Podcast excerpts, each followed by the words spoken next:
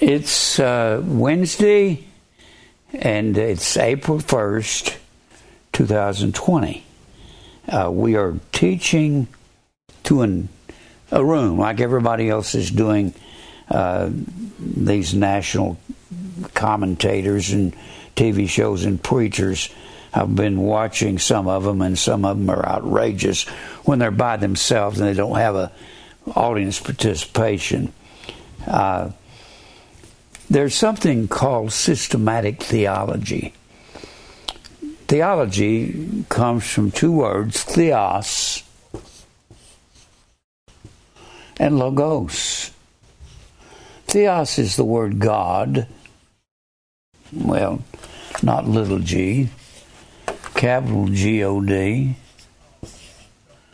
It's a study of God's Word. Logos is the word, Greek word, word. And that's the word. In the beginning was the Word. The Word was with God. And the Word was God. And all things were made by the Word, by the Logos. And without Him was not anything made that was made. And the Word, the Logos, was made flesh. That has to be Jesus. Has to be. Because He was made flesh. So He was the God made flesh. I've been talking to you about predestination. I'm seeing some things about predestination in a more clear light. This has to with, do with systematic theology. System, there's a system to the Bible. There's a system, systematic. And when you see that He hath chosen us in Him before the foundation of the world, that is the word ek lego, that word chosen, eklegomai. And it means, it actually means it comes from lego, which is the verb form of logos or logos, however you want to pronounce it. I'm not going to pick on that. And ek, it means from the beginning there is a word as a systematic discourse. A discourse is, is a speech or a subject laid out in a systematic way. That's what He's chosen us in Him according to His system. I've given you these words before, but the word world in John 3:16 is not the word globe dirt, people, or dust. It's not it. It's the word cosmos. And cosmos or cosmos, it's actually the word cosmon because of where it is in the sentence. I keep saying you've got you've got uh, in your if you use a Strong's concordance, all you get is one word. You get cosmos if you look up world in John 3:16. Of course, you got feminine, you got singular, plural, masculine, feminine, neuter gender in the singular, masculine, feminine, neuter gender in the plural. A lot of people don't know what gender means. I've had a person tell me that recently. Well, masculine means male. Male. Feminine means female and neuter means a thing. It would be like masculine or feminine would be a boy or a girl, or you could call your car a she. They call ships she, and that would be feminine gender. Neuter would be like this desk or a table or the building. It would be something that doesn't have life to it. And then you have the you have nominative, genitive, dative, and accusative case. This is where it is in a sentence and how it acts in a sentence. Nominative is the subject or the predicate nominative. And genitive shows possession. I could go and describing all this. I'm not going to do that right now. Genitive, like baptism of repentance, that means true baptism is owned by repentance. It is, it is it is a possession of repentance. So baptism cannot be water; it has to be blood. A blood baptism was a death. So that's genitive case, and you've got all these different ways to spell these. You've got you've got in the nominative case, you've got six ways to spell thee, for instance, or cosmos. And the accusative case, a dative case is the indirect object. accusative case is the direct object. Well, the direct object is actually the same word as cosmos, but it's cosmon because it's accusative case. It re, it actually is the direct object receives the action of the verb where the subject acts. So that would be accusative case with the direct object. Well, Mr. Strong only gives you nominative case, masculine, masculine gender, singular.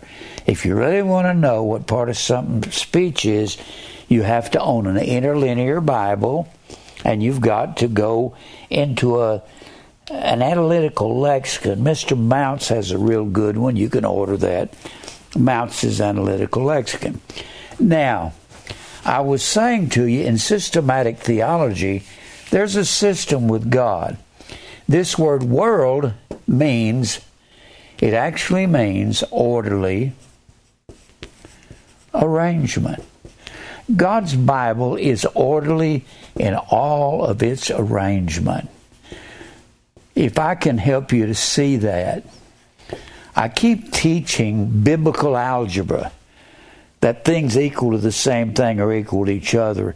And I want you to learn to do that with the Bible because I've talked about how that the Bible says over there in uh, in the 10th chapter of Hebrews, we enter through the veil, veil, that is to say, his flesh.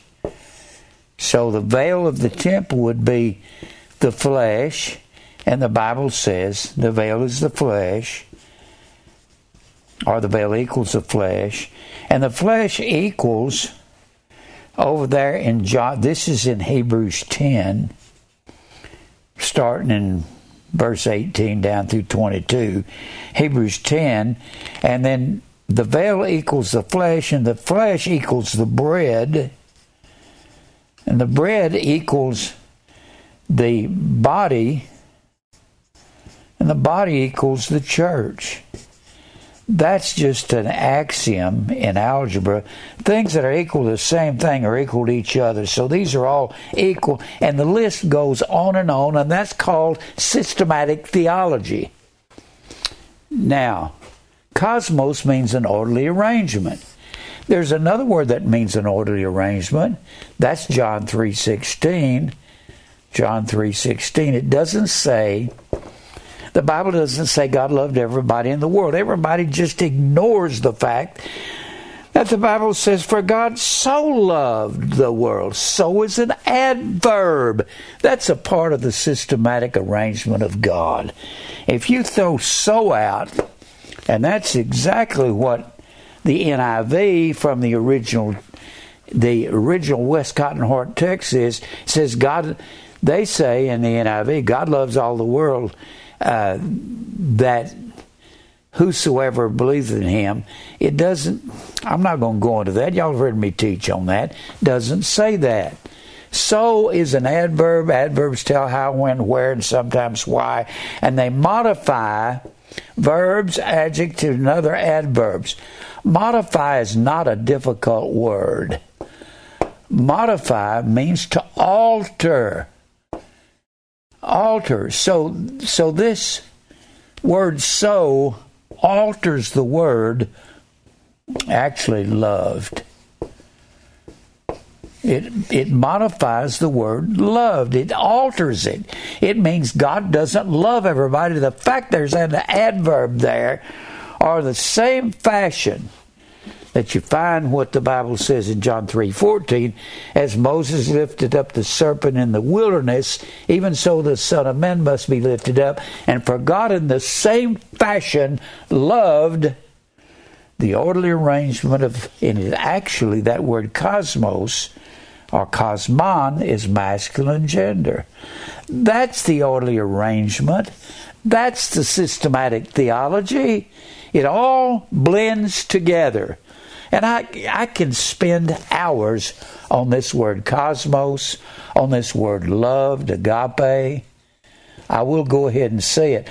Agape, there's two words that have been translated into the English language is out of the Greek. One is the word phileo, and we all know what that means. That means affection, or it means to like. And the Bible doesn't say God so liked the world. It doesn't say that. It's not the same word. Agape is a relationship that kings had for their subjects, and they gave them laws and they willingly walked in them. That's exactly, here's a really a, a systematic way of looking at this. Second John 6 says, This is, or this equals walking after the commandments of God. This is love. This equals love or agape that we walk after his commandments. Can you see what I'm saying? Everything is systematically ordered together. I've been reading uh, one of my systematic theology books, and that's what he's taught Mr. Hodge. It's a good set of it's a three or four uh, book set of systematic theology. I don't see how you could write a book on systematic theology without writing on the predestination and the sovereignty of God. You have to believe that. And then you got another word for orderly arrangement. You have the word tasso. And tasso is the word in Acts 13:48 where Paul said, "As many as were ordained to eternal life believed." That's the only ones that have believed. The ones that were orderly arranged. It was arranged that they should believe. Predestination is true. People get mad at it because they don't know it and they don't understand it. Let me give you my little short version of predestination, why it's true. Here's why it's true as much as anything else, mainly because the Bible says, For whom he did foreknow, he also did predestinate to be conformed to the image of his Son, that he be the firstborn among many brethren. You noticed I left out the word might. It's not in the text. There's no maybe to God. So, for whom he did foreknow, predestinate, prohorizo. You can take the word predestinate and throw it out the window. That's the word in the Greek text. Predestinate. I'm going through the systematic way predestination is all through the Bible. It's everywhere. It's there because of the definition of the word. Pro is our prefix pre. Pre means before. That's what it means, before. And horizo, O R I Z O. What did you put that little, looks like a little apostrophe backwards for? because that's called a diacritical mark. D I A C R I T I C A L. Diacritical mark. A diacritical mark is a breathing sound. Ho, horizo. You don't have any H's in the Greek alphabet up here but you do have an H sound. It's called the diacritical mark. It's actually horizo, and when you look it up, it will spell it out horizo. But if you look at the If you look at the Greek word, it will show the diacritical mark and it'll have O R. That's the Greek R. Looks like RP. You just take their front leg, knock it off, and uh, you got our R. That's called a rho. It's an R. This looks like a P, but it's a capital R. Then O R I, and here's a Z right here. Z is like so. O R I Z O. That's an omega. Horizo. This is ho, H, horizo. Well, it's actually our word horizon. The Latins put an N on it later on, and you end up with pre horizon. So the people that God foreknew, He has predetermined them for the horizon. That's what predestinate means. It means to predetermine for the horizon or for the light. Predestinate is about light. Everything that the light equals is predestination. It's not the word people say, I don't believe in predestination. I don't think that God, before the world began, uh, predetermined who would go to heaven and who would go to hell, no matter what they did. Dumb, dumb. the light is something you do. It's not, but you won't do that. I started to say a while ago, I'm going to give you a real short version of predestination. The best version would be go to Romans 3 10, 11, and 12. There's none righteous talking about Jew and Gentile. That's the context. None righteous, no, not one. There is none that understandeth. There is none that seeketh after God. Nobody seeks God. How's anybody going to get into heaven unless God picks himself out a family? But he don't just pick them out, he does something about it. He puts faith in their heart or believe. Remember, this is all systematic. He puts believe in their heart, and faith is death to self. So, in order to be in the light and not in the dark, not in the dark. He brings us from darkness to the light when he births us by his will, of his own will, begat he us.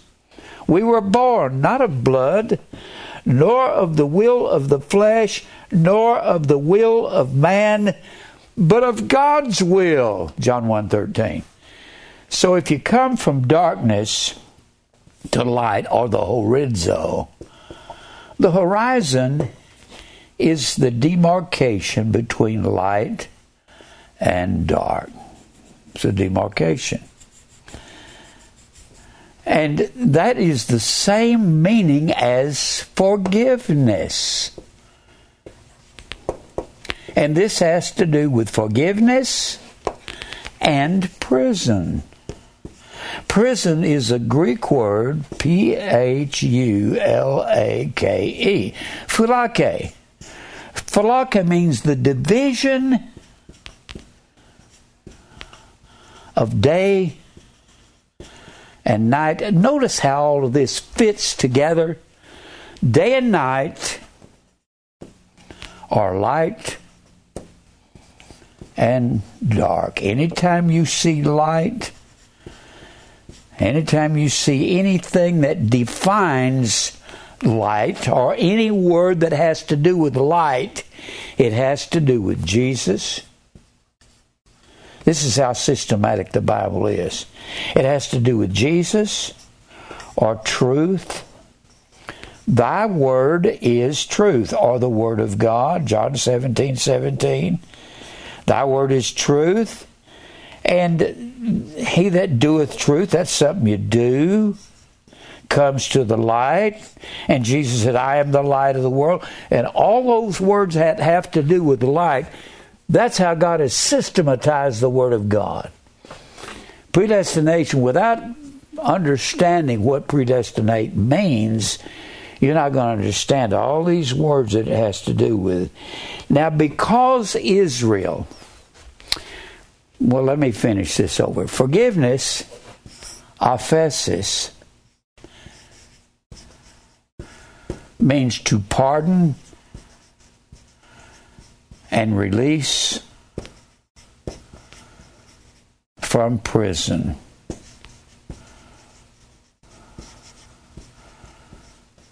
But that's not free. Forgiveness has to be, attend repentance. But you can't even repent yourself.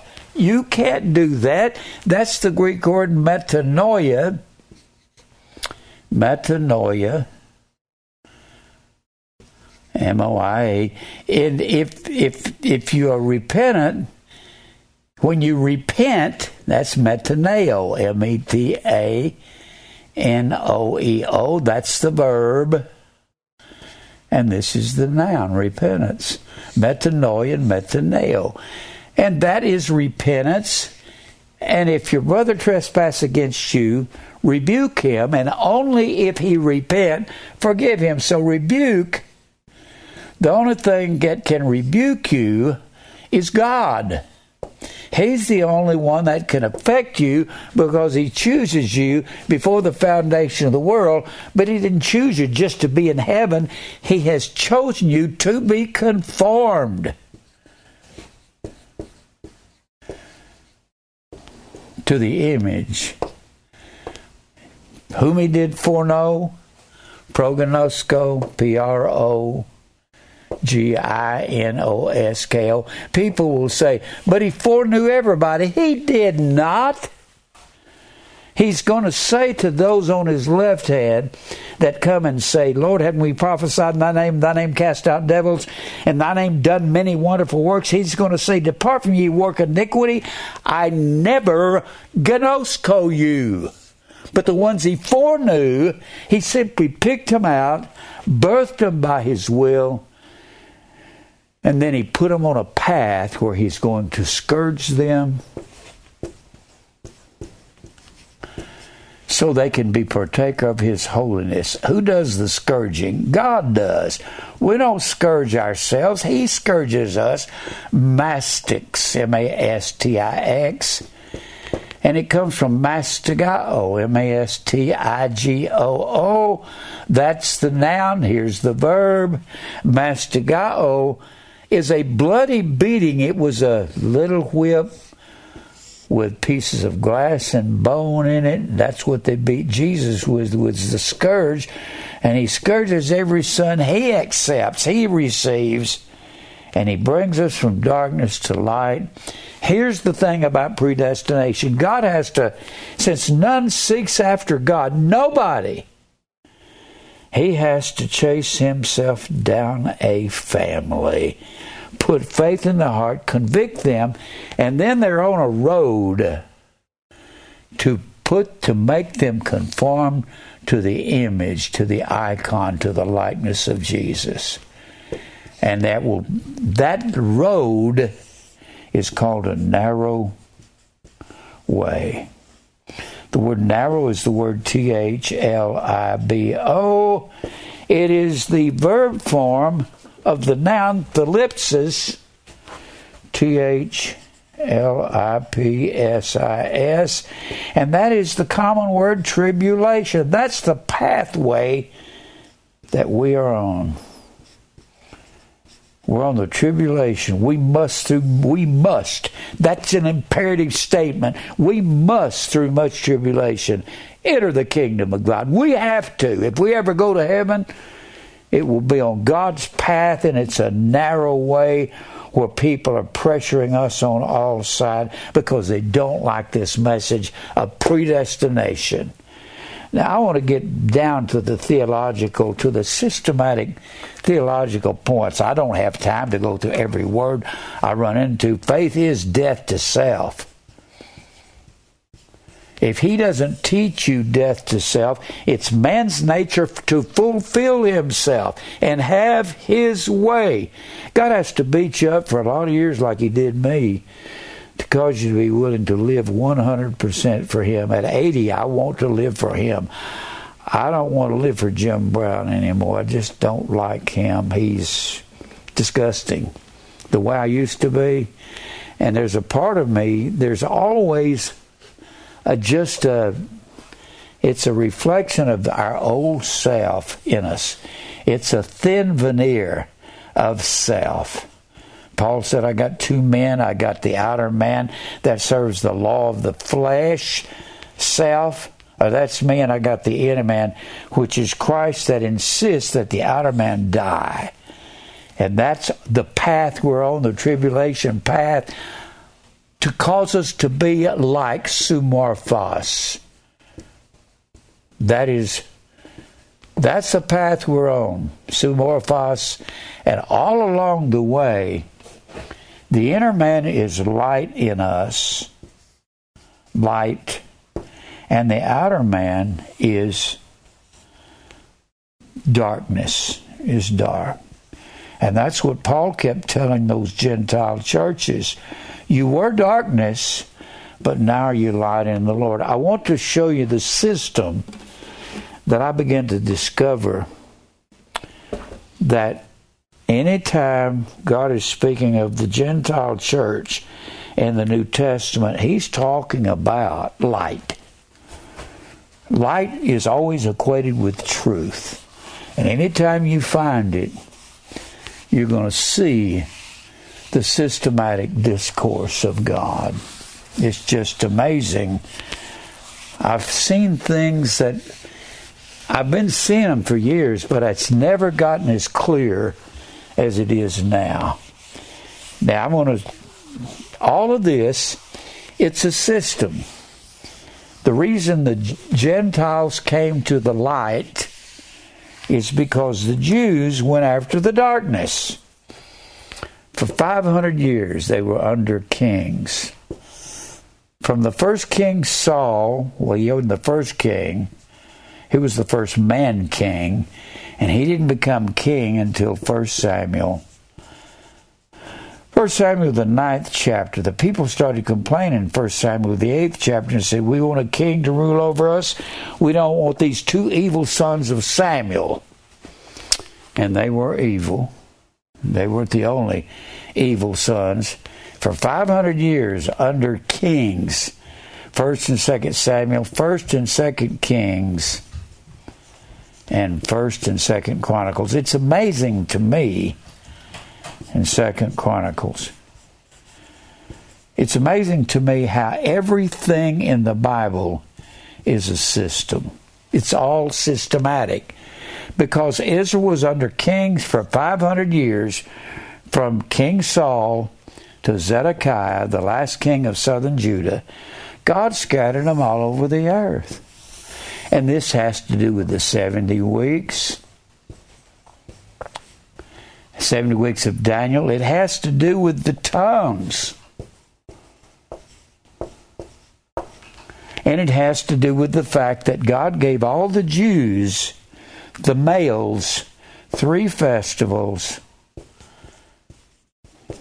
I wish I could say this all at once without having to go down through this winding highway that you could understand it. But I feel so compelled to paint this picture over and over and over again so you can see the whole thing. It's all one big synthesis. It's like, shoo, and I want people to see that. This is something I've been seeing for years and years and years after having read all the scriptures in the Old Testament. So when the Jews went after all of this, God gave them three festivals under the law in Exodus 23 where all the males had to come back to Jerusalem every year. And they had to bring either sacrifice or a half shekel to buy one with. Half shekel. Or they had to bring a lamb. Well, if they were if they've been scattered all over the world, they can't bring a lamb from over in Spain. They need to bring the half shekel. They can't be coming to Jerusalem from over here in in Spain and drive some lambs over there. So they'll have to bring a half shekel. And they've been scattered all over the world because they went after all of these fire and tree goddesses, fire and tree gods. And that's Baal and the Grove, and that's the Christmas tree and the grove. And so God says, I'm going to give you give you the 70 weeks of Daniel, 70 times 7, because they had a sabbatical year every seven years that they didn't want to keep, where they couldn't plant and they couldn't reap. And they said, We don't want to do that. So they go after these other gods that don't require that. Baal and Grove and Shemash and Molech, and the list goes on and on. So all the males come back every year. They're very confused after they've been scattered because there's different dialect and there's a different glossa all over the world. Glossa is our word glossary, means foreign language. And that's the only word for tongue over there in 1 Corinthians, the 14th chapter. And there's a reason for that, and y'all know what that is if you've been coming here. They had a different dialect of the of the tongue. And the only reason they translated that tongue was because during King James time, they would say, What tongue dost thou speak if you were from a foreign land? What tongue? Or what dialect? So this has to do with the Gentiles coming to the light. The tongues were about light the truth, the Word of God. Word of God. That's what it was all about. They're all the same. Coming to the light. And the Gentiles in Acts 2, because Israel kept going after all of this false gods, God said, I'll send the sword, the famine, the pestilence, and then I'll send the beast to carry you away. And the beast was Babylon, Persia, Greece, and Rome. It's this is all one picture. It's not different subjects. It's one subject. That's all the Bible is. It's one story about one family. It's one man's family. It was a radio show back in the 40s when I was a little kid. I'd hear them come on the radio and you'd hear the organ go, one man's family. Let's go and see if John is going to marry Helen. This is about another family. It's about God's family that He foreknew.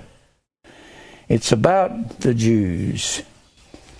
And then when they don't behave themselves, and He scatters them all over the earth, and they come back to Acts 2, God has said, I'm going to blind the eyes of the literal Jews.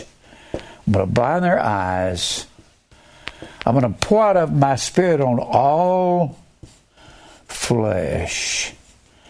There's a different way of saying all flesh because God had only given His truth to one flesh over here in the Old Testament, and that was the Semitic flesh. You get the word Semite from the word Shem and Shem was Noah's second born. You have this one flesh that God gives his laws to, and it begins with Adam. And if you go to Genesis, the fifth chapter, it'll take you down through Noah, Shem, Ham, and Japheth. And those were the second born uh, the firstborn was J- Japheth, the thirdborn was Ham, but Shem had the covenant of God, and he took that down to Abraham, Isaac, and Jacob. And Jacob's name was changed to Israel, and the 32nd chapter of Genesis, Genesis 32. And his name was changed to Israel, and he has 12 sons, and they become the nation, and that was the one flesh. And he says, At the end times, I'm going to pour out of my spirit on all flesh. Well, the Holy Spirit is the truth, and the truth is the light. And what he's talking about, all flesh, pos, sarx. That's all flesh. It means all men of every nation, tongue, and tribe. It doesn't mean every individual.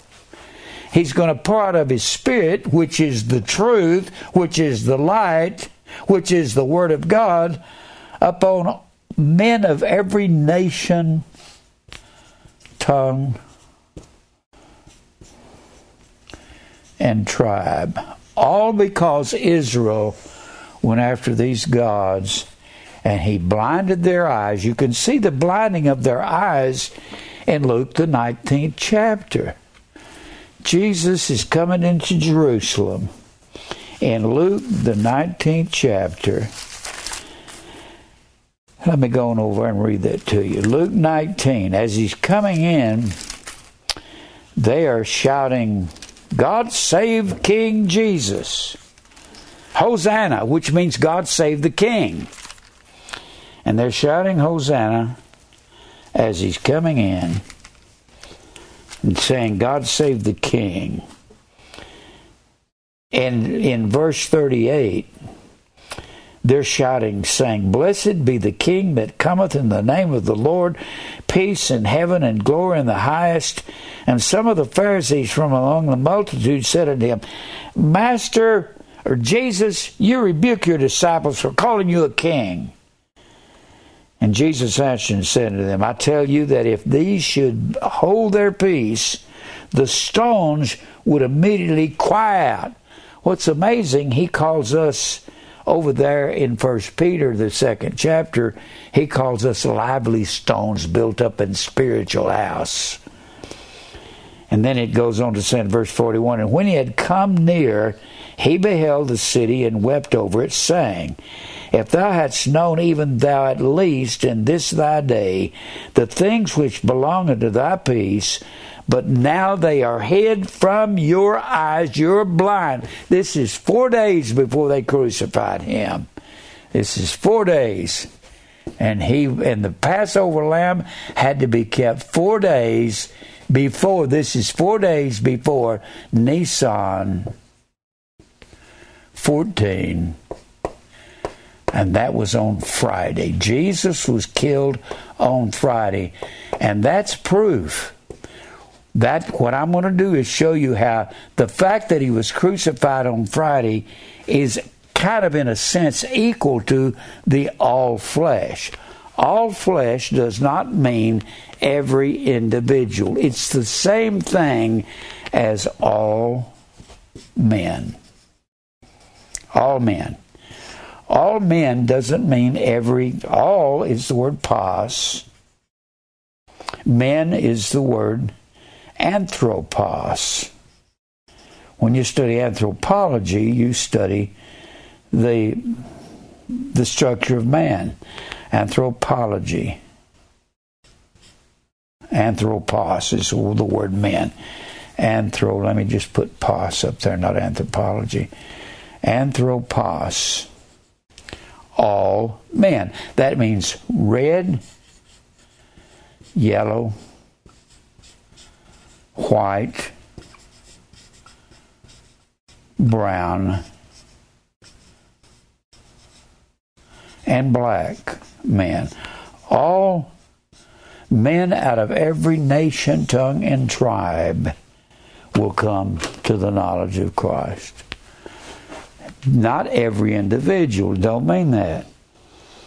There's some black men in this church that are some of the best friends I have ever had in my life. And they're my brothers. It has nothing to do with flesh. Flesh has nothing to do with anything. It's crazy. I talked to Terry Jukes today, a dear brother, he said just no he said nobody, he's a black man. He said nobody's telling the truth. I said they're not, Terry. Sheldon is black and he's my dear friend here. Uh, Glenn is a black man. Just him and Brittany moved here from from Houston just to be around fellowship and the truth. I love you guys. If color doesn't have anything to do with anything, anything, God pours out of His truth, His Spirit, His light upon all men. Let me show you something again. There's a word in, you can look it up in a Webster's dictionary. It's called synecdoche. This is something that the synecdoche means a part of something represents the whole of something. You've got synecdoche all through the Bible. You've got the synecdoche with all flesh, and you got synecdoche with the day that Jesus died. Day Jesus died. The Bible tells us specifically the day of the week that Jesus died. It was not a Wednesday. It was not a Thursday. It was emphatically Friday because a part of the day was the whole of the day. Was the whole.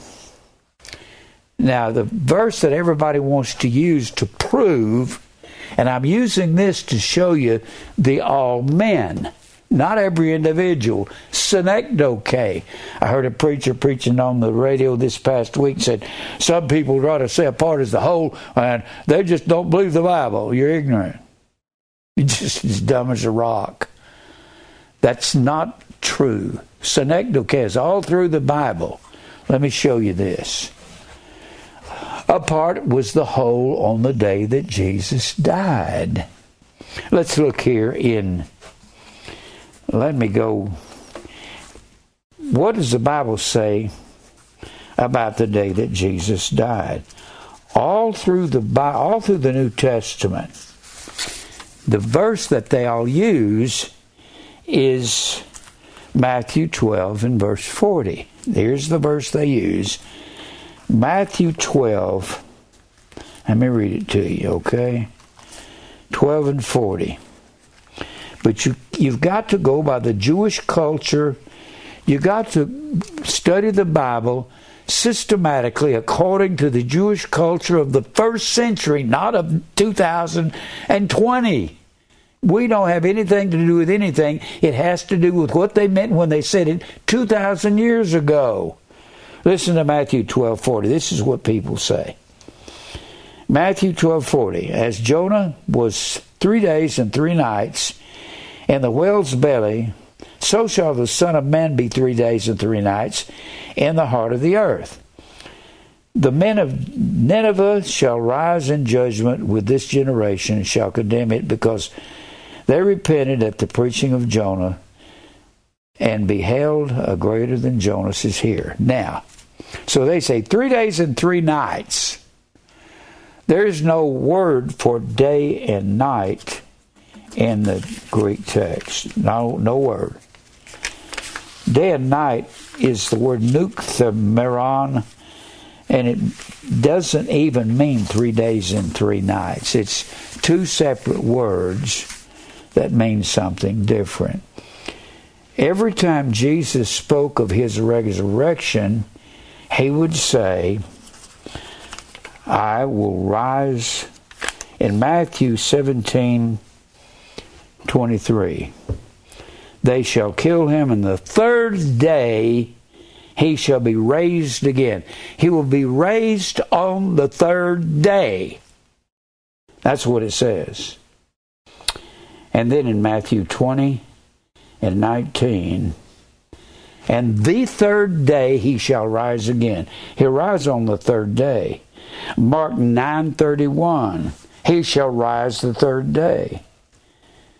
in Mark 10:34 they shall mock him and shall scourge him and shall spit upon him and shall kill him and the third day he shall rise again Luke 9:22 the son of man must suffer many things and be rejected of the elders and chief priests and scribes and be slain and he raised be raised the third day Luke 13 32. Behold, I cast out devils and do cures today and tomorrow, and the third day I shall be perfected. Luke 24 and 7. The Son of Man must be delivered into the hands of sinful men and be crucified, and the third day rise again. Luke 24 21. Beside all this, the day. Look, let me take you to Luke 24. Let me take you to Luke 24. This is amazing. Jesus is resurrected, and I'll try to show you that a part was the whole with the Jews. Luke 24. Jesus is resurrected from the dead on the third day. That's and he's resurrected Sunday morning. And remember, the Jewish days begin at 6 o'clock in the evening and ended at 6 o'clock the next evening. Uh, the evening and the morning were the first day in Genesis, the first chapter. That's why the, their day begins at six o'clock in the evening. It does not begin at twelve oh one in the morning that we think it begins or doesn't live, doesn't begin at 12 midnight. So Jesus is resurrected and he's walking and behold two of two men were walking along and went that same day to the village called Emmaus which was from Jerusalem. This is Luke 24 13 and about three score furlongs. And they talked together and all of all these things which had happened the crucifixion of jesus these two men and it came to pass that while they communed together and reasoned jesus himself drew near and went with them but their eyes were holden that they did not know him they were blinded and they didn't know who jesus was and he said unto them and it's in these are in red letters in your red letter bible what manner of communication are these that ye have one to another as you walk and are sad? And they're talking to Jesus, and he's walking with them, and they don't know who he is. And the one of them, whose name was Cleophas, answering said unto him, Are you a stranger in Jerusalem, and you've not known the things which are come to pass there in these days? And he said unto them, What things? And they said unto him concerning Jesus of Nazareth. And they're talking to him. Which was which was a prophet, mighty indeed, and word before God and all the people. Evidently they were believers. And how the chief priests and our rulers delivered him, and he condemned, be condemned to death, and have crucified him. Now here he is walking with them, and he is resurrected. But we trusted that he had that it had been he which should have redeemed Israel. Beside all this, today is the third day since these things were done, and he's walking with them on the third day. Now, whether people like that or not, synecdoche is the truth. Let me give you another thing on this. John 19. Jesus is being crucified. John 19.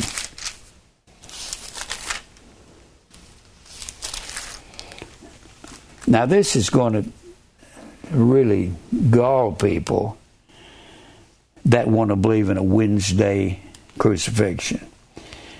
He was in the tomb part of the first day. They said, the Jews said, if it was against their law to have anybody hanging on a cross or being crucified or put to death on the Sabbath day. And they had a Sabbath. They had a Sabbath. Let me erase this. And the seventh day, I got to clarify some things for you. All right.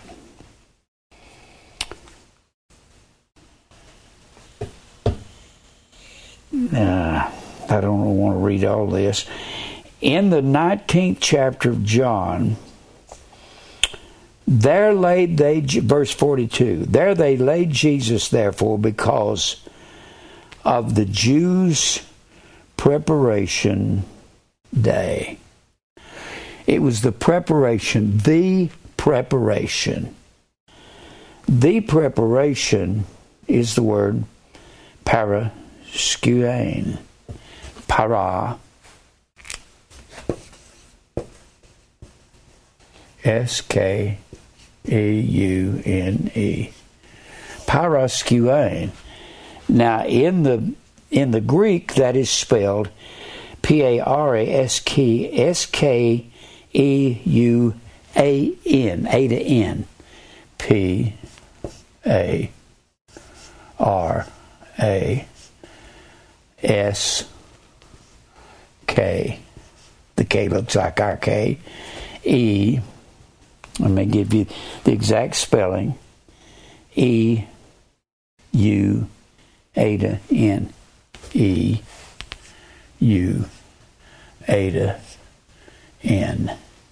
Paraskeuen. That Eta makes this word feminine gender. And it was the Jews, the Jews' preparation. Jew there is not a noun. Jew is this word Jews, it was the Jews' preparation day.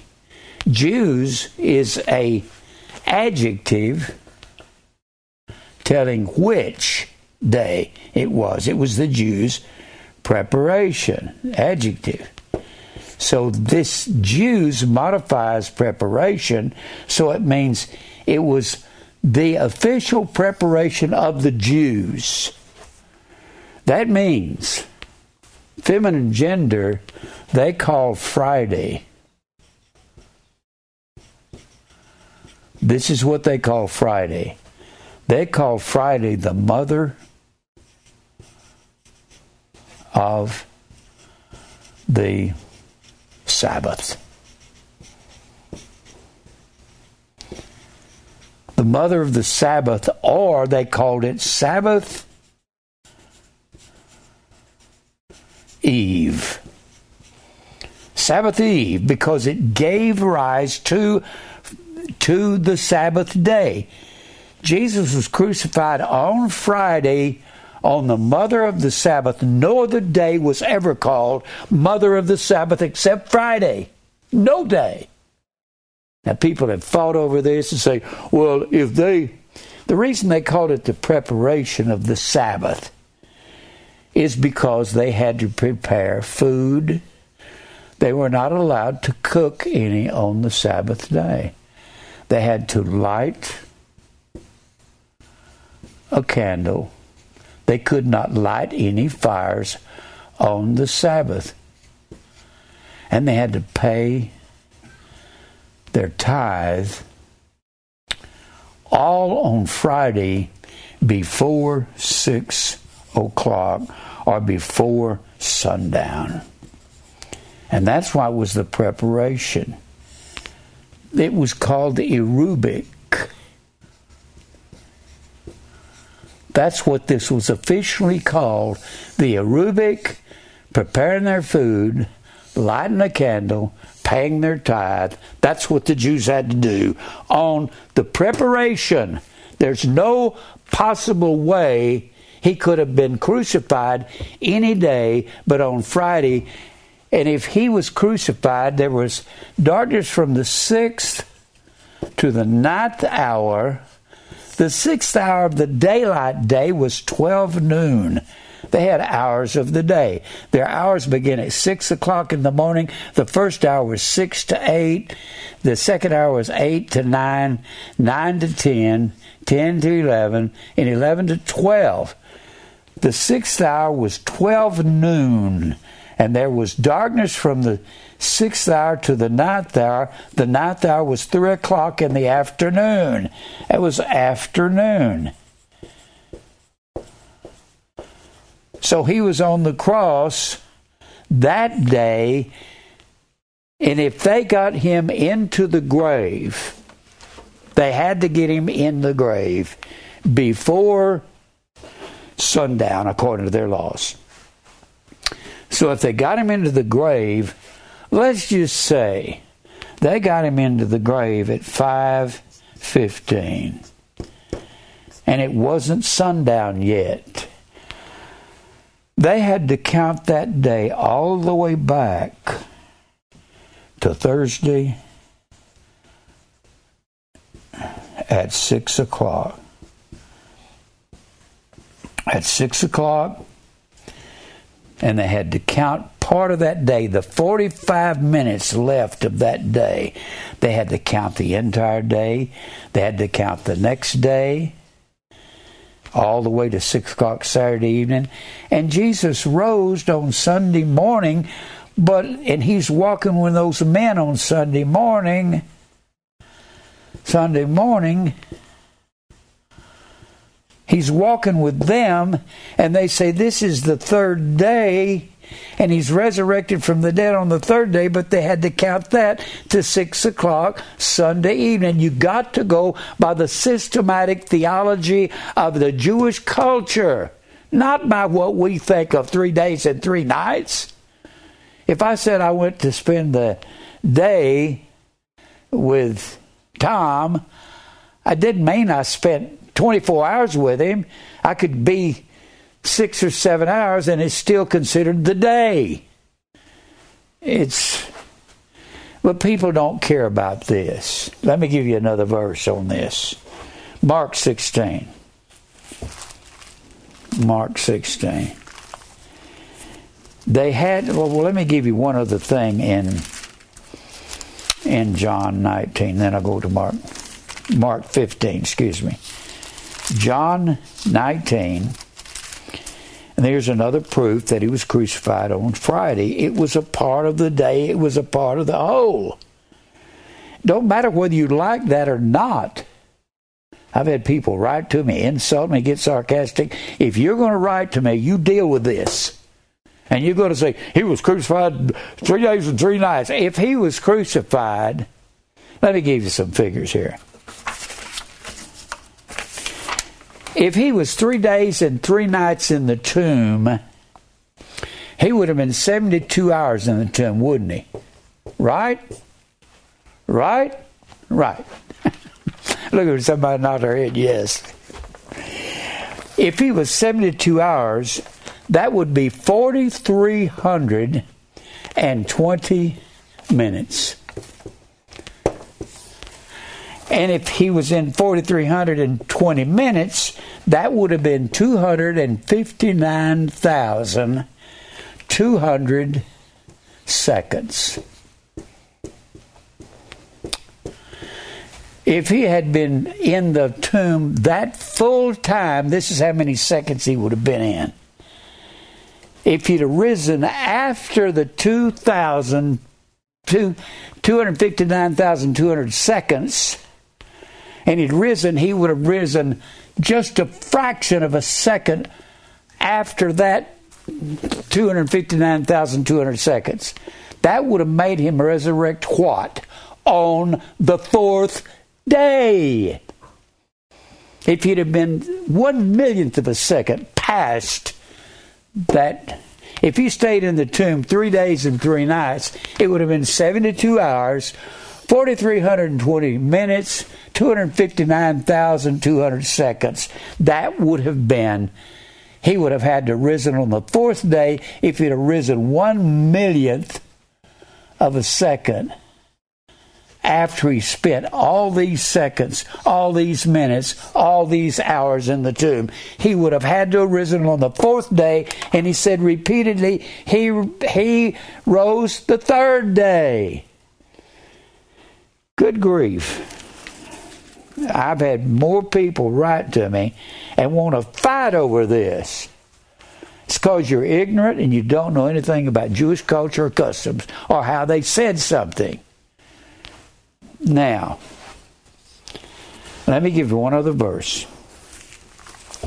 In Mark, the 15th chapter, I'm simply trying to show you how a part is the whole, and a part is the whole on all men. When God would have all men be saved, all men will be saved, but all men is not every individual. He doesn't want everybody. He doesn't love everybody. He loved Jacob and hated Esau before they were born, for either one had done any good or evil. Why would he want a man he don't love? He doesn't love everybody. Now look here in Mark 15th chapter. Mark gives you his account of the day Jesus died and when they buried him. All right. All right, let me give you this. Mark 15, verse 42. Now, when the evening was come, because it was the preparation, that is the day before Sabbath. Now, whether you like it or not, it was the it was the day before the weekly Sabbath. You can sit and say, "Well, if was crucified on Wednesday, they had to prepare on Tuesday uh, to because that makes this a Sabbath." They never called any of those days the mother of the Sabbath or the paraskeuen. They never called any preparation they had to prepare if they if one year was to land on Wednesday the Passover or whatever they didn't call Tuesday the Paraskeuen that was set aside for the Sabbath. They considered the Sabbath day the most holy thing that they could come up with. That's why they want to kill Jesus for healing on the Sabbath. Now let me give you one other thing over there in John to show you that he died on Friday. What you're doing is making the Word of God askew. You're confusing the Word of God when you try to make, when you try to leave their culture, leave their way they numbered things, and come up with a way we number things, or the way we may say something and think it means that, in 2020. You can't do that. You got to go by what they said, the way they numbered things. Let me show you this one thing here. In John 19, how much time do I have, Mike? 30. 30. This is going to take me some time to go through this because the thing I want to get to is the light for the Gentiles or the horizo. Even even tongues, the word utterance, apo, ph, t h e g g o m a i. That's the word utterance in Acts, the second chapter. They all spoke with other tongues as the Spirit gave them utterance utterance means to speak phthengomai so clearly, to set off a speaking so clearly that it's easily understood. It's the same word as said in in verse 14. Utterance, when you get into the roots of the word phthengomai, it has to do with light because they're going to use this utterance, this speaking clearly, to all these Jews from every nation under heaven that have a confusion of languages, and it's going to go into their ears, and they're going to take this message back to the Gentile world where they come from and give the light to the Gentiles, or give the truth to them. A part is the whole. deal with it.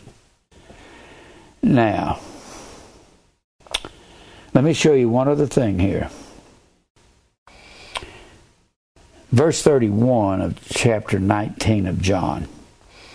The Jews, therefore, because it was preparation, paraskuein, it was Friday,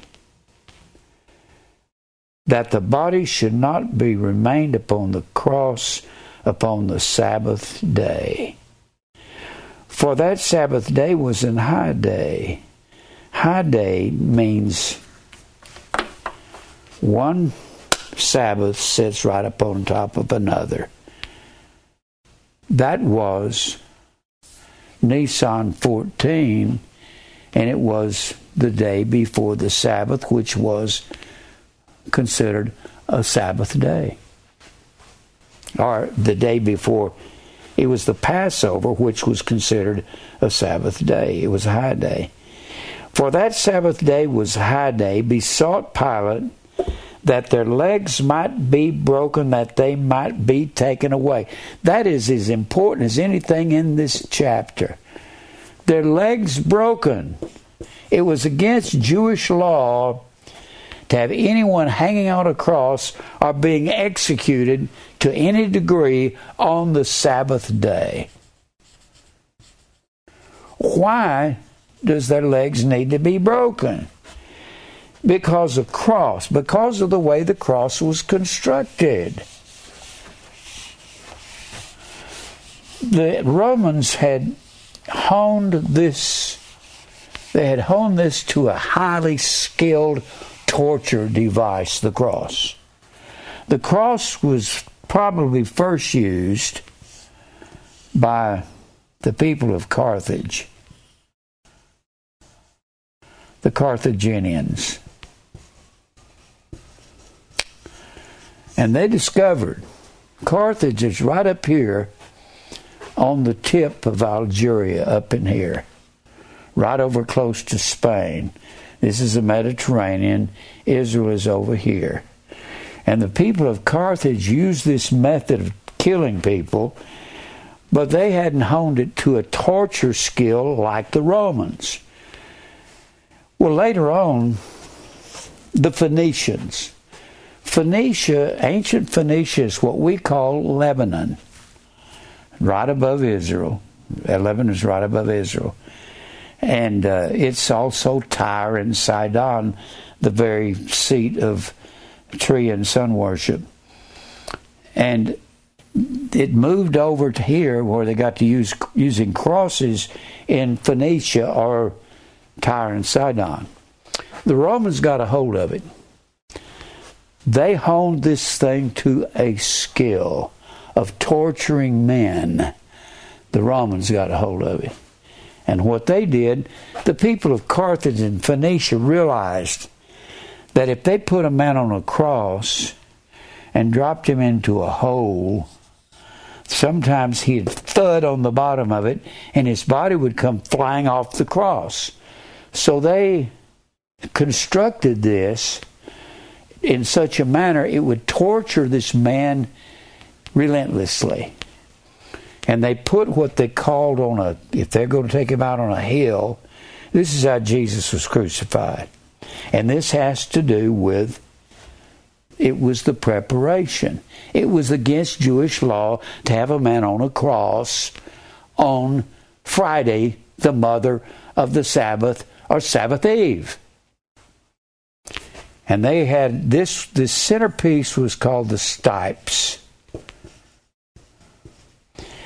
And they put a little notch in here right in the top of it. And in that notch they would take the cross piece. The cross piece was called patibulum p-i-t-u p-a-t-i-b-u-l-e-m P A T I B U L E M.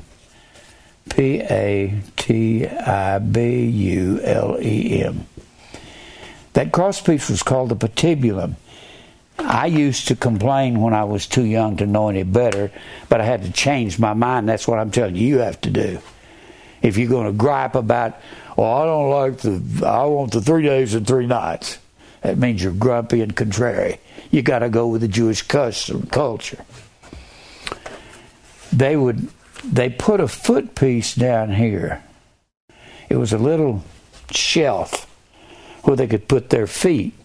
And the reason for that, the Romans were working right into the hand of God's preordained systematic theological scripture. That's what they were doing. And they didn't even know that. It was against the law to break any bones. To break bones of the Passover lamb. And when Jesus was on that cross, he was the Passover lamb. You can find that at the first Passover in Exodus, the 12th chapter. They had to disjoint the bones of the Passover lamb. They had to disjoint them and eat the lamb. There were about, some say, half a million lambs killed that day. The men were over here at the temple. They were bringing hundreds of thousands of lambs, and a high, and a priest would be over here inspecting the lamb to see if it had any to see if it had any faults in it or any blemishes. And they would say about the Lamb on the same day that Jesus is going to die, they would say the same things that Pilate said that morning when he met Jesus and he said, I find no fault in him. And they would say, I find no fault in the lamb. They would slit the throat of the lamb, splash the splash the blood against that altar. And that's what they did here. They said, I find no fault in him. And they took this this cross piece, the patibulum. I used to resent that when I was a young preacher. I didn't know they didn't bear the cross like the picture of him trudging along. They had the cross piece, the patibulum, on their shoulders, and they had it had ropes tied down, and they they would carry the cross piece, the patibulum, where they were going. That's why he fell down, and the and the Cyrenian had to help him bear his burden. He fell down carrying that cross piece because they were heavy. When they got him to where they were going to crucify him, they would take that cross piece they would nail him to it. They would nail not through the palm here. That what they what we call the palm, it's not it. If it nailed it through this what we call the palm, it would have broke the bones of Jesus and he would have been disqualified as a Passover lamb. They drove the nails just like we had a picture of Jesus over here. Mary took it home to paint some pictures of it. They had it between the radius and the ulna, so no bone would be broken. But the palm was said by the Jews to go up nearly to the elbow.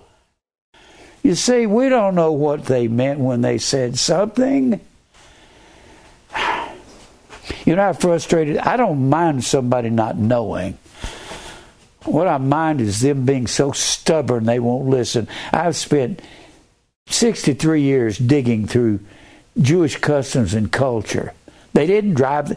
When you see some Roman Catholic and they've got stigmata and they're bleeding from that part of the palm, well, I'm sorry, that's phony because that's not where they drove the nails. They drove it right here, just above what we call the hand. They call that the palm. Anybody that's got sense knows that. And they carried that patibulum, and when they the the Passover lamb had to be disjointed. So the way the Romans constructed the cross, they'd have him nailed to that patibulum, and they would twist it backwards to put it in this. It was a little indention in that, and it was a hooked up place that drive the nails in here, and they would tie him with ropes so that he wouldn't come off. But the idea was uh, was that they would keep him alive for days, and the birds would come up on some of these. The cross was used to kill 6,000 Jews on uh, Jews followers of these uh, this uprising of the gladiators. When they killed 6,000 of them around 60 BC. What was the uh, gladiator's name? Maximus? Huh? Maximus? What? Maximus? I can't hear you. Maximus. No. what Maximus? Max. Spartacus. Spartacus. The movie that Kirk Douglas made. Not Maximus. Maximus. Spartacus. Spartacus. Spartacus, when he had his big rebellion around 60 BC, they killed six million on crosses on the Appian Way. That was the main highway that went to Rome. They killed that many. Well, they would put the man twisting backwards, and it was throw his body out of joint, which was required of the Passover lamb. He was out of joint and being out of joint he could he could breathe in but he couldn't exhale. He could inhale but not exhale. And the only way he could exhale would be push his feet up on that footstep down there. He could go and the only way he could get the breath out was push up on that foot piece. And when he did that he could stay alive. Sometimes for five or six or seven days. And the birds would come and pluck their eyes out, pluck the skin off of them, and it was a torture device. But since they couldn't be on the cross on the Sabbath, they would break their legs so they couldn't push up on that step and breathe out, and that way they'd strangle. When they came around to Jesus, he was dead already, and they break not his legs, according to this 19th chapter of John. They couldn't have broke his legs. God had to see to it that he was dead before they got around to him. Now that's Jewish culture, that's systematic theology. Whether you like it or not, you people don't want to fight me on this. It's because you don't know nothing about the Jewish Sabbath. Now, me. I didn't know I was going to get into all of this. I have had many things to read to you about this. Now, it may take me a while to get through all this. Do I have any time, Mike? 15. 15. All right. This is all about who was it he told for whom he did for foreknow. He also did pro prohorizo, predetermined for the light. He told that in Romans 8 and 29 to the Roman Gentile church. He's telling them, I have predetermined you for the light or the truth or the Word of God because I have blinded the eyes. I have blinded the eyes of the Jews and I'm opening up the truth to my spiritual Israel, and people don't like spiritual Israel. I don't care whether you like it or not. A Jew is not outwardly, but of the heart. Has nothing to do with the outward part of the flesh. It's not whether you're black or white or red or yellow or gray or brown or tan or pink. A Jew is one whose heart has been circumcised. That's what a Jew is. Circumcision is of the heart, it's not outward. And we've become fellow heirs with the Jews. They're not going to be Jews because they live in Israel, because they have a Jewish background. They'll be Jews because they'll come through Jesus Christ. Now, I don't know how I can get through much more of this today, but this has to do with the spirits in prison. Spirits and prison. Remember, I've already given you the word prison, philake. Philake means the division of day and night, or light and dark. When you see light, that's everything that is righteous, everything that's holy. And the only way we are holy is Christ is in us. He is the light that's in each of us. He said, You're the light of the world. And that has to do, that has to do with the tongues, with with utterance, apophthegmai. Phthegmai is a form of every time you find the word light in the New Testament. God's going to use a word, apophthegmai, utterance. It means to say something. You'll either say something that's true or not true. When you speak, speak has to do with revealing. When you find the word speak, said. This all has to do with, if it's righteous speaking, it has to do with ex, to expound the light, the light, or utterance. It had, you realize how ridiculous it sounds when you learn these things? How ridiculous it sounds to to even give credibility to Pentecostal tongues. It's ridiculous. All right. Let's go back to that verse over there in 1 Peter. 1 Peter. I, pro- I will absolutely have to finish this next week because I've been wanting to go into this and give you everything that I can give you about light and that's what utterance or said means. It, it, when it's speaking righteously, it's talking about speaking the light or speaking the word of God that's given to the all flesh instead of the one flesh over here. But people want to make this thing of spirits in prison something real simple. Well, they were in prison in hell. Prison is somewhere where you're locked up. That was a permanent place. That wasn't you couldn't receive a pardon from there. A pardon means to write off all of the offenses. You couldn't receive a pardon when you were in hell. It, what gets me is it's a place where the fire is never quenched. Well, who's it going to burn if the fire is never quenched? It's going to burn the vessels of wrath fitted to destruction. Now, look over here in First Peter back to First Peter, and we'll go to that verse again that puzzles the whole world. I've never heard a preacher. I've looked at at commentaries on. I've got a whole set of them. This is this is Calvin's commentaries. Mr. Calvin says he wasn't real sure what this was talking about.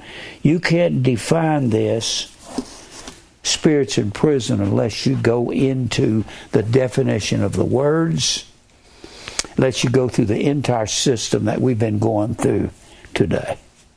You can't get anywhere with it. Verse 18, chapter 3 of 1 Peter. For it is better if the will of God be so. Chapter? Uh, chapter 3, 1 Peter, verse 18. What did I what did I read? read something else. Well, I may have been reading verse 17. For it is better if the will of God be so that you suffer for well doing than for evil doing. For Christ also has suffered for sins, the just, for the unjust. We were unjust, he was just. Just means right. Just. D I K A O O. It's a form of DK, which means right. When I talk about living righteously, righteous is the word D I K A I D I K A I O A I O S U N E. That's the word righteous. It comes from DK. When you're righteous, you do what's right. It's not hard. You just do right. And unjust is word I D I K A I O O. The affirmative negates the word, gives an opposite meaning. It means not right. So the just is the right. He suffered for he suffered for sins, the just, the right, for the not right. That's the not right is us. That he might bring us to God, and how he brings us to God is through the resurrection. In the next sentence, you may as well put resurrection because it says, Here's how he brings you to God being put to death in the flesh and quickened by the Spirit. Put to death. I keep saying this. Put to death in flesh. And quickened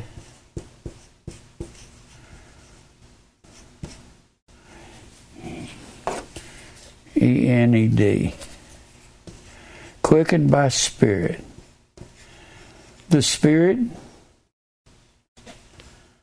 the Spirit is truth.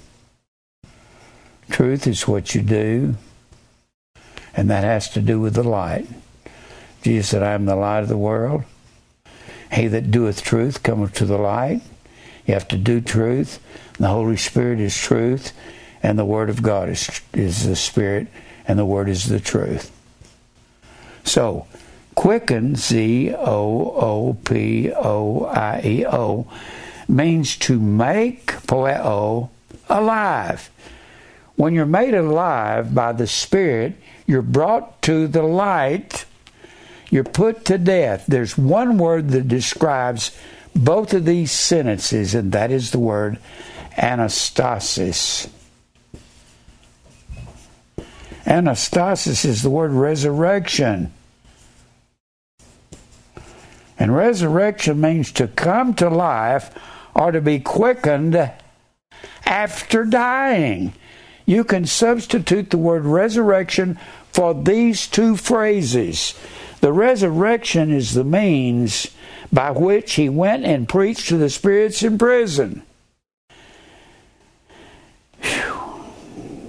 I don't know how people, when you see, this is the system of the Bible. When you see two sentences or one sentence that expresses itself in one word over here, resurrection, you can substitute resurrection for put to death, quickened. Resurrection means to come to life, quickened, after dying. But you don't quicken yourself and you hath he quickened, made alive, who were dead in trespasses and sin. And Jesus quickens whom he will in John 7 21. I'm not going to get very far with this. But the ones that were quickened by the resurrection that he's talking to here and that he was talking to in Romans when he said, For whom he did foreknow, he also did predestinate are predetermined for the light, the truth, the light, something you do. This is the system of the Bible. Everything that I teach goes together. Everything. You're not chasing rabbits. You're not going off the subject when you can properly tie together every verse. And I have got so many things on the light. Isaiah's whole message, his entire message, because Israel was rejecting God, everything that he would say throughout his book was about the Gentiles coming to the light.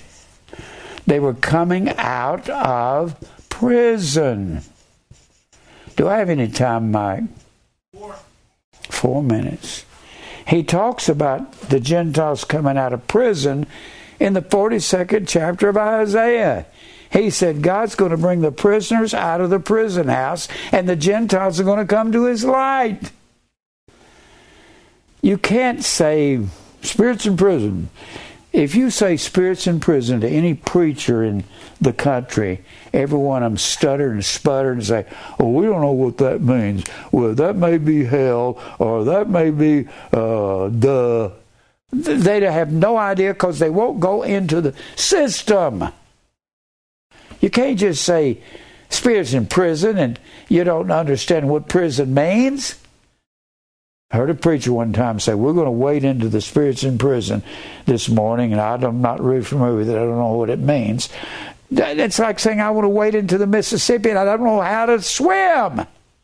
I'm going to teach you to swim in the Mississippi River. We're going to try to swim across it. Do you know how to swim? Well, no, I don't. Do you? No. It's a it's a floodwaters of information. How? You can't just come up. I've spent my life studying Old Testament. All about the Jews going after all these gods. That has to do with Christmas. That has to do with tongues. That has to do with the 70 weeks of Daniel. That has to do with the birth of spiritual Israel, the church. And us coming to the light. I can't go any further because I'm going to come back next week and take you to all the prophets where they're talking about the Gentiles coming to the light. That was a mystery that was hidden through the ages. The, the truth was extended to the household of, of Abraham when God made a covenant with Abraham and he said, Every stranger in your household, this applies to them too. A stranger was a Gentile. And then God blinded their eyes until He decided to open their eyes in the New Testament. Well, I'll go ahead and pray. Uh, I'll come back next week. We'll go through more of this. I can see this system weaving and winding together. And to me, this is, it's not a bunch of different subjects. It's all the same subject synthesizing together. Well, let's go to the Lord in prayer. Father, thank you for truth. Lord, I don't even know what to pray for. Deliver us according to your will during this siege in America, in the world, this virus. If you want us to stay and preach, that's what I'll do. Fight our battles, and this virus is one of our battles. Lord, fight our enemies in every way that want to stop this. Deal with us in everything we do. Lead us and guide us and teach us this word. We'll praise you for everything that you do, good or bad. But what's bad is up for our good. In Christ's name we pray, amen.